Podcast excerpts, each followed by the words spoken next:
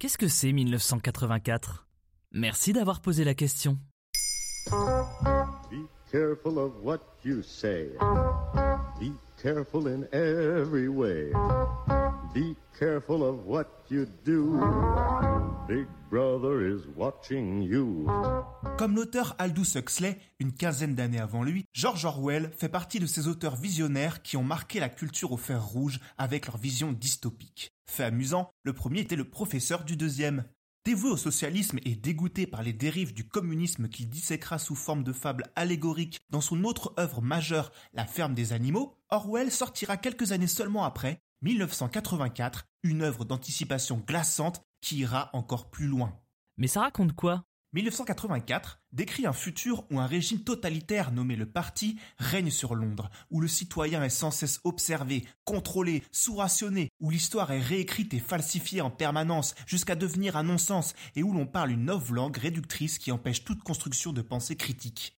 Son mantra La guerre c'est la paix, la liberté c'est l'esclavage, l'ignorance c'est la force.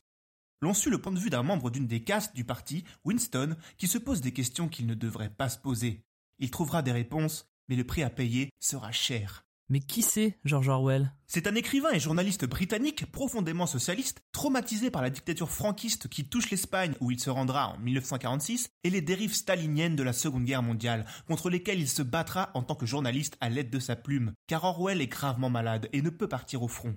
Après la mort de sa femme, l'auteur, alors donc atteint de tuberculose, s'enferme sur une île sauvage d'Écosse pour écrire son ouvrage, au fond de son lit, durant l'année 1948, d'où le titre si l'on inverse les deux derniers chiffres de la décennie 1984, et publié le 8 juin 1949. À la sortie, le livre devient instantanément culte, une référence de son genre comme de la culture blanche. Big Brother devient l'icône d'un totalitarisme omniscient et Orwell devient un adjectif de langage commun, une vision grave et pessimiste du futur.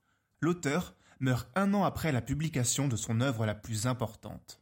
Mais alors pourquoi parle-t-on autant de 1984 en ce moment? Et oui, c'est vrai, 70 ans plus tard, 1984 est toujours efficiente et plus que jamais d'actualité. Elle continue de trouver de l'écho, par exemple aux États-Unis, où l'ouvrage a vu ses ventes exploser après l'arrivée au pouvoir de Donald Trump et sa science de la fake news.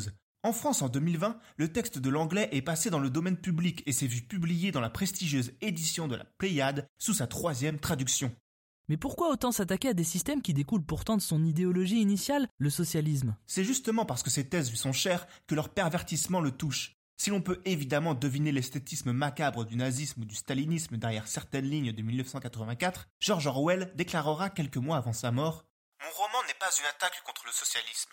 Il veut seulement montrer les perversions auxquelles une économie centralisée est exposée et qui ont déjà été partiellement réalisées dans le communisme et le fascisme. Je ne crois pas que la forme de société que j'ai décrite arrivera nécessairement, mais je crois qu'un phénomène de ce type pourrait arriver. Si on ne le combat pas, le totalitarisme peut triompher n'importe où. Maintenant vous savez. Merci d'avoir posé la question. En moins de 3 minutes, nous répondons à votre question.